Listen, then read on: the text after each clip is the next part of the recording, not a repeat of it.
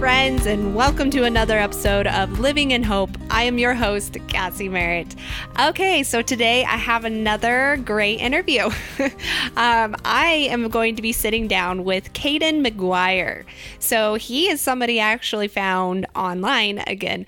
Um, thank goodness for the internet, right? That is how I'm finding so many great stories, um, just even through like social media. I'm finding people who are spending time sharing their testimony with others and they're getting creative with it too. That's the great thing I think about this pandemic is everybody's getting more creative with how they do things. but I found his story on there and I just knew I had to have him come on. But he went through a lot of pain, but it was in that pain th- where he found God, like literally, I don't want to give it away, literally in the middle of the road. So that's all I'm going to say. But you know what? Let's just go ahead and dive in. Welcome to my podcast. I am so excited to have you on here today. Absolutely. I'm super excited for it also. Thank you for giving me the opportunity. Ah, of course. Of course. So, a little history about us is there's not really much there, right? but I found you on social media and I saw your story and I'm just like, man, this guy has a story to tell. And I just knew I had to have you on here and um, give my listeners the opportunity to hear your awesome story. Yeah, it's uh, I have a little bit of a wild one, you could say. it's all right. My story from my past is a little wild too. Let's have you introduce yourself. Awesome. Okay. Yeah. Like you said, my name's Cade McGuire. I'm 23. I live in a real small town in Ohio. I didn't go to college because I decided college wasn't for me. So I started working in the construction field right out of high school. Um, and that is kind of a uh, quick summed up story about who I am. Awesome. What has brought you to start on social media? Because I know you have a big influence on there. You have lots of followers on Instagram and um, even on TikTok. What got you started with that? I just really felt like the Lord telling me because I downloaded TikTok before and I got on there and saw a couple videos that I really didn't want to see, so I deleted it. I'm like, I don't need to be seeing that. Right. That sounds like me. Yeah. yeah, that's what I did. So I deleted it literally after having it for five minutes. But a couple months later, I was sitting there and I felt the Lord just like tell me, uh, post a video about this. So I did. And it blew up and I ended up seeing that there's like a complete Christian side to it. I, it's kind of became a, a uh, full-time ministry for me. That's awesome. So cool. So, because of Instagram, I found your story. It's a really really good one and I'm excited for the listeners to hear it. So, I'll let you go ahead and start diving into that. awesome. Okay.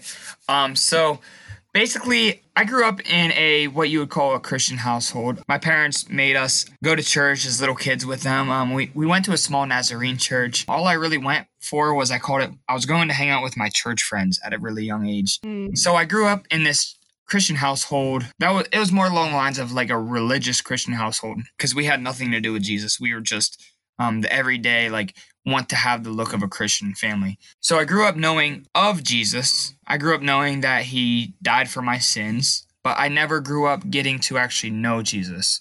Oh, wow. We definitely didn't follow Jesus as a family. Oh, wow. Yeah. Wow. And then we kind of fell off of the church for between like eighth grade to my sophomore year. My parents went through a little bit of hard times. Uh, I was I was really struggling with that because growing up through high school sports, um, when your parents get divorced, it's just really hard on you because I, I always thought it was like my fault for them splitting apart. Mm. I felt so much hatred at one point in time for both my mom and dad because I felt like it was my fault. Mm. Going into eighth grade, I transferred schools and this little girl pushed me in a pool over the summer. And I'm like, I turned around and I'm like, yo, one day I'm going to marry this girl. Had no idea who she was. I go into eighth grade, brand new school. I'm the new kid. I don't know anybody there. I walk into the school, and the first person, literally the first person I make eye contact with was that same girl. And I'm like, you got to be kidding me. I was like, that's that little girl that just pushed me in the pool. So the next day, oh man, the next day I ended up uh, going up to her and saying, "Hey, you want to be my girlfriend?" So we started dating. Aww. so we were, I started dating her and we were together um, in eighth grade and we got like really like sexually active at a really young age. And uh, it started to like really take control of me because I started to like have a like fleshly craving for this at such a young age. I started to grow this big, like giant ego. I was a new kid at the school. Um, I was an athlete. Um, I was starting to get attention from the high schoolers. Going into high school, I decided, you know what? I'm going into high school. I don't need another uh, a girlfriend that's young like me. I'm going to go after the young hot girl. So, um, because of the ego I got, I broke up with her and started to carry myself in like a really cocky way. I broke her heart completely. I started dating this upperclassman, and uh, I it really helped me grow an even bigger ego because I thought I was like top of the line, like the best kid in the school because I was dating the hot upperclassman athlete. Um, and there I was, just a little dweeb freshman. right. So I allowed that to kind of take control of me. And at about age 15, after high school football games, I started to get into the partying. I started to party. I thought it was cool. That's what all the other guys were doing. They were partying around. So I started doing it. Leaving my junior year, I was I dated this same girl for two years, and I broke up with her because I started to grow too much of an ego with sports and all the attention that other girls were giving me. And I'm like, hey, I don't need you to be holding me back from having fun. You're gone. It's me. I'm on my own. We'll be seeing you. And um, it was such a horrible way I did it. And but it was because of this ego I grew. And right. I started at age 15 and 16 partying, like literally partying like a rock star. I was partying hard. I'm getting blacked out drunk after football games. If we won a game, if we lost, um, I'd go get blacked out drunk. I'd do the same with basketball games or baseball games. I'd go out um, and hook up with as many as many I could after these games because I thought I was cool. And all these people, all these people knew around town, like that's what I did. I got drunk after the games, played sports, and chased after girls. And that's kind of what I was known for during high school. Until my senior year, I started to slow down because that same girl from eighth grade um, kind of walked back into my life again. Um, the same girl that pushed me in the pool. So uh, we got back together and senior year we were like high school sweethearts i guess kind of because we were on and off like through high school. But senior year we locked it down um, i made her mine. We were like the couple that like everyone loved. Like we were always walking down the hallway holding hands like laughing messing with each other. So we were the couple like everyone loved. And i was absolutely in love with this girl but i graduated and i started working construction and the construction world's really really nasty. And uh, just the way the guys were talking and the way they wanted to go out to the bar after work um, I was like, man, I need to fit in with these guys if this is what I'm doing. I need to fit in. Like, I'm supposed to be tough. I'm supposed to party, um, get drunk. I'm supposed to cheat. I'm supposed to be doing all this stuff. And I did this to this girl for probably uh, about three years on and off for a long time. Oh, man. She, yeah, she stayed there by my side for it through all of it. Wow. Uh, I was getting blacked out drunk, and I would tell her, like, yo, I just did this. Why are you still with me? Um, why are you mm. coming back to me? It doesn't make any sense. Like I used to say stuff to her purposely to hurt her just so she would walk away. That's how big of an idiot I was. Eventually she ended up walking away because like I told her like, "Hey, I don't ever want to be with you ever again." And I was I said it in the most like horrible way. So I started literally just getting blacked out drunk 7 nights a week. Uh, mm. I was 20 and 21 years old. I was getting blacked out drunk literally every night. I'd go into work um, I'd go into work so drunk sometimes that I would come out of work and forget where I parked, so I'd have to honk my horn just to find my vehicle. Oh my goodness. Uh, yeah, and I did that every day. I went to work drunk. I got off, and as soon as I left, I started it back up and started drinking again. So one day, September 23rd, 2018, I went golfing. I was blacked out drunk, stayed out all night long, woke up early in the morning, 7 a.m., and started drinking again. Actually, I didn't drink them, but I started shotgunning beers all day long hmm. about noon. And um, I was blacked out drunk by 8 a.m. Went out, decided we were going to go golfing. Apparently, I don't hardly remember any of it. Um, and we were too drunk to golf. So I decided, hey, we got to leave. And I had three DDs come. And I was so obnoxiously drunk that my DDs left me there. And wow. I said, well, I got to get home somehow. It'll never happen to me. So I got behind my wheel of my vehicle and decided mm. to drive home. And uh, oh man, yeah, I, I had one of my best friends at the time with me in the passenger seat. We made it about three quarter mile up the road. I just just literally got done telling him put your seatbelt on, dude, because the seatbelt thing was blank. And I'm like, bro, you got to put that seatbelt on, or else it's gonna make me throw up. And uh, mm, oh my I, gosh, I looked up, saw headlights, and bang, I hit someone head on. I went left to center, hit someone head on. Mm. And I blacked out for a second and I came to and the airbags are all off. I didn't know what happened. And I'm like, oh, what the heck's going on? And I look over my best friend and his head's like just sitting there leaning over, blood just pouring out of his face, out of his neck, and I'm Ugh. I'm like, I just killed my best friend. I, I was I couldn't believe what just happened. I'm like, I just killed my best friend. Uh, I'm trying to get my way out of this airbag. I, uh, I'm looking for cuts on me. I don't have a single cut on me. He's not. I can't tell if he's breathing. I can't tell what he's doing. I think he's dead. And um, I get out and I, I immediately I start praying. I'm like, God, just please, God, allow this to be okay. Allow this to be okay. And I I immediately started praying as soon as I got in this wreck. I, I honestly didn't even know what what I was praying about because at this point in time in my life, I didn't even really know if God was real. And I ran over to this other guy that I hit. Um, and I'm praying on the way. I'm like, Lord, please let there not be any children in here. I just hope there's no children. And I get over there and I see um, it's just this guy in there by himself and he's all smashed up. He's bleeding all over the place. And I, am like, sir, it's to be okay. It's to be okay. God's got this. God's to take care of this. And I don't even know why, why I was saying this because I, I never said this. I never would have said it. I get down on my hands and my knees and there's probably 200, 300 people around me, like yelling at me, calling me a drunk, every name under the moon, they're calling me. Um, and I'm sitting on my knees with all these people yelling at me, just crying like I've never cried before in the worst place in my life. And I just laid there and literally just wanted to die. Everyone or who I was, I was the talk of the town for it. And um, I sat there in the most drunk, broken place I've ever been in my entire life, thinking I just ruined multiple families, thinking I just killed one of my best friends. I said, Jesus, if I hate who I am, like this is the first time I've ever been honest in prayer. I said, Jesus, I hate who I am. I need you to change. Like it's time for me to live for you. I want to give my life to you.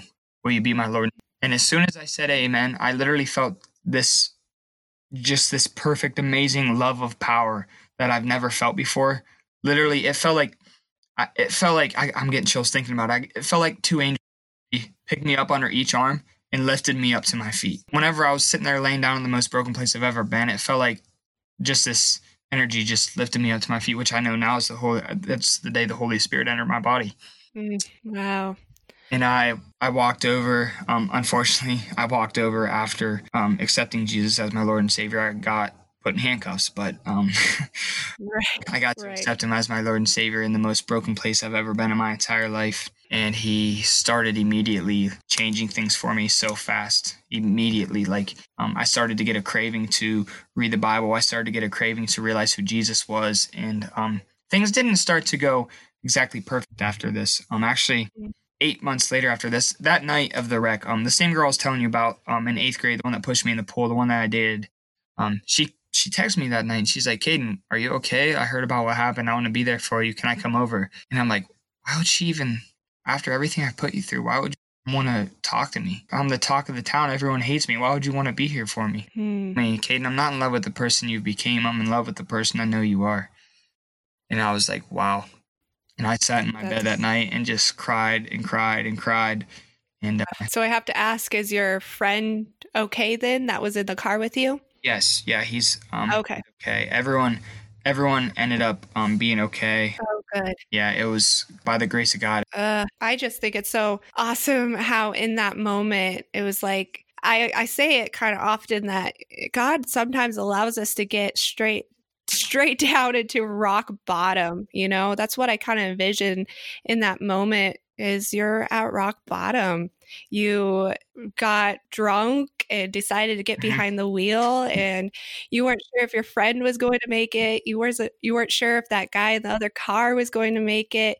You had nothing left but to turn to God and depend on his hope. And that's all you had left in that moment. And I just think that's so awesome to see. I mean, unfortunate the vet that you had to go through to get to that, but sometimes it takes that rock bottom moment yeah. for our eyes to open to him, right? Yeah. Well, before you get into the rest, um, I do have a question for you.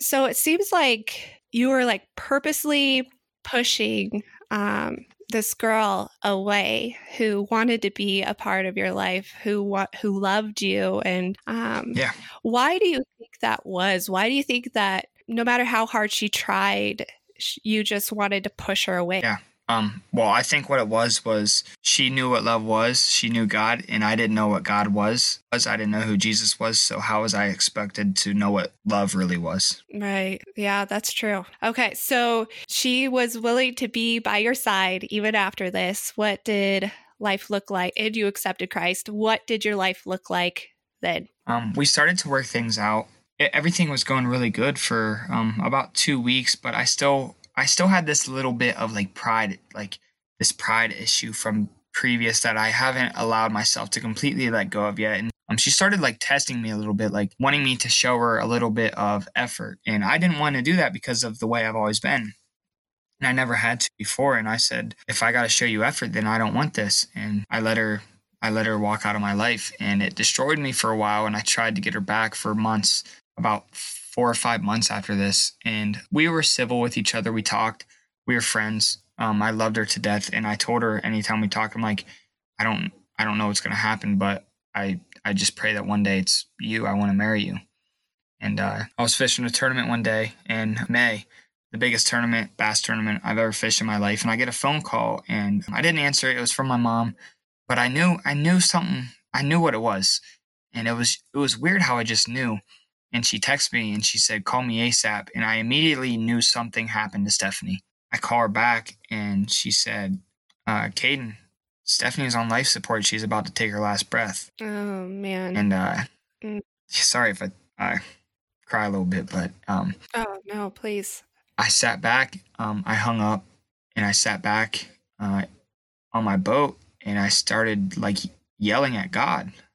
I, I angry with God. I'm like, God, why would this? Why would this happen? I was supposed to marry this girl. Like I was, I was trying to tell God what I thought was supposed to happen. Like I thought I deserved this. I'm like, God, this is this was supposed to happen. Why are you doing this to me? I started immediately, obviously praying, like, please just heal her, heal her, Lord, I heal her, I need her. Uh, I was like, I don't know what I'll ever do without her. Um, and I started praying for healing. And I go to the hospital, leave the tournament, pack up, leave in the middle of the tournament. Didn't care about finishing it. Um, I was doing really good, had a real good chance of winning a lot of money. And I just pack up, leave the tournament. And I'm like, no, I, I have to be here with her. Um, I want to be praying over. I want to be there for this. I pack up and leave and go to the hospital. I got to sit there and hold her hand, and she looked so, so perfect laying there. Like, um, the wreck in an ATV wreck, um, and it ejected her out of the ATV. They slid and hit pea gravel, and she got ejected out of the ATV, and she hit her head off of a tree, and it caused severe brain damage. I was just sitting there and staring at her, and I couldn't believe like she's gone. She's she's about to be gone. I'll never get to marry her. And I was so upset with God. I'm like, why why are you doing this to me? And it was like I started questioning everything. And uh, it uh, later that night, I was in the shower and I was just praying and like crying out. And it wasn't even more along the lines of praying; it was like yelling. I was yelling at God for Him allowing this to happen. And then it dawned on me, and I just felt Him talking to me and just saying, "Why do you think you deserve something after everything you've ever done to me?" And I'm like, "Wow." Mm-hmm. It's like, why do I think I deserve anything after the way I've lived? I mean, I'm the one that put Jesus on the cross to do what He did mm-hmm. and take all the pain and suffering from me and I think I deserve something. It's like why why do I have the authority to question anything that happens in the world that God created? Mm. So I started seeking Jesus in this situation and he literally took this this situation of Stephanie dying and used it for the best thing that I could have ever done in my entire life. It brought me so close to him because I finally finally gave it all to him. I literally I thought I gave it to him before, but because of this situation, I finally realized what it looks to hmm. trust him in the hardest times. Gosh, there is so much to unpack here. But um, could you break down for us a little more? Because I can only imagine some of that guilt you may have been carrying with you, you know, after um, that car accident mm-hmm. and then even now this girl who wanted to be with you but you never got your chance to marry her yeah um could you maybe break down for us that process of just even forgiving yourself? What did that look like? Um so i struggled with it for a while uh for well probably a couple weeks after this and i didn't i was someone back then to really hold it all into myself so i sat there and bottled it all up. I, it was for me i would, thought i would never be able to forgive myself for i was like forever. I thought if i just would have just would have fought for just one one minute then we would be perfect right now. She never would have even been in that atv and i thought it was completely my fault. And i was like this is my fault for her dying. She should be here right now. She should still be in my arms. I should be telling her i love her but now she's dead. Then I realized if Jesus already forgave me for everything I've ever done, then it would be selfish of me not to forgive myself or anyone else after what he did on the cross for me. Mm, And I I sat love back that. I sat back and I I started telling him how sorry I was for being selfish about forgiveness to myself and holding things against myself and others that were holding me away from him. And I felt him just tell me, quit holding on to things that are holding you back from me. Wow. So it looks like, you know, from what I hear from your story, there was a lot of rebuilding, almost finding who you are. So it looks like a lot of, you know, your drinking and everything came from wanting to fit in, Yeah. right? Yep, absolutely You were absolutely. always wanting to fit in whatever group you were with and wanting to always be that popular person. But what what did life look like for you then after you accepted Christ this this time fully trusting in God and giving your life over to him? What did your life look like after that? uh, completely different. Um, my old self died, you know, uh, so I stopped hanging out with the same friends. Started getting into Bible studies. Started leading Bible studies. Um, I now lead a Bible study literally on Zoom with uh, almost a thousand people across the world. Ah, that is so awesome. I get, Oh, to- yeah, God's God's given me. He's made it available for me to now share my testimony all over the world, giving me a platform to share His name. I get to talk about Jesus in front of thousands of people. It's just, it's crazy. It's crazy. Uh, yeah, especially right now with um, this pandemic, you know, everything seems to be very online. You know, we're all kind of stuck in our homes for the majority of us, anyways. Yeah, And um, it's just like such a great opportunity for us to get our testimonies and everything out there online because I feel like it's going to reach more ears and eyes more now than ever. yeah, absolutely. So, what is one thing that you know the, the biggest lesson that you feel God has taught you through your trial, through your hard time? Yeah, um, absolutely. The biggest thing he's taught me. So the biggest lesson I took from this is that it doesn't matter how far gone you think you are. God's always right next door. Hmm. Actually, he's not even right next door. He's always at your door. Is that Jesus says that I stand or knock anyone with ears and hears my voice will open the door and let me come in and eat with them. Jesus isn't just next door. He's at your door.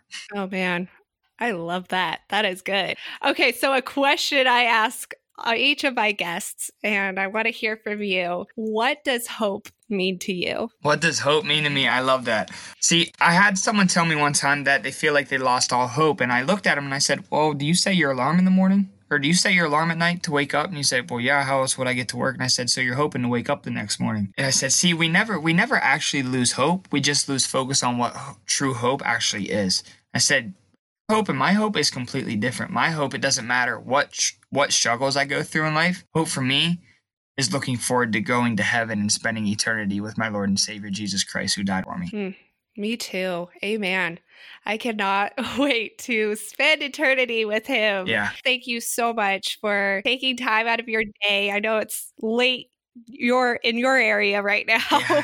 but it's so great that we were able to make this work and for everyone to be able to hear your story. Hey, let's let's get our listeners connected with you. How can they um, see more of what you're doing and follow you? Yeah. Okay. Um. So my Instagram um is my last name and first name McGuire Caden M C G U I R E C A D E N.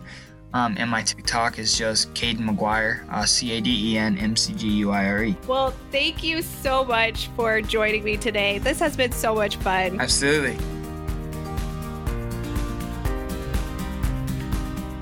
You guys, I truly do mean it when I say I want to hear your stories, your testimonies. If you feel that God is asking you to share your story about something He has done in your life, how He has made a huge impact in your life, I want to hear it. you can get those stories over to me by visiting CaminoChapel.org and find us under the ministry tab. You'll see stories of hope right there, but I will also link that in the description um, here on the podcast. Anyways, that is all from me. I really do appreciate all of you for coming and listening to my voice. Luckily, not just mine, but another guest voice as well. Um, but you guys have a great rest of your week, and I will see you next Monday.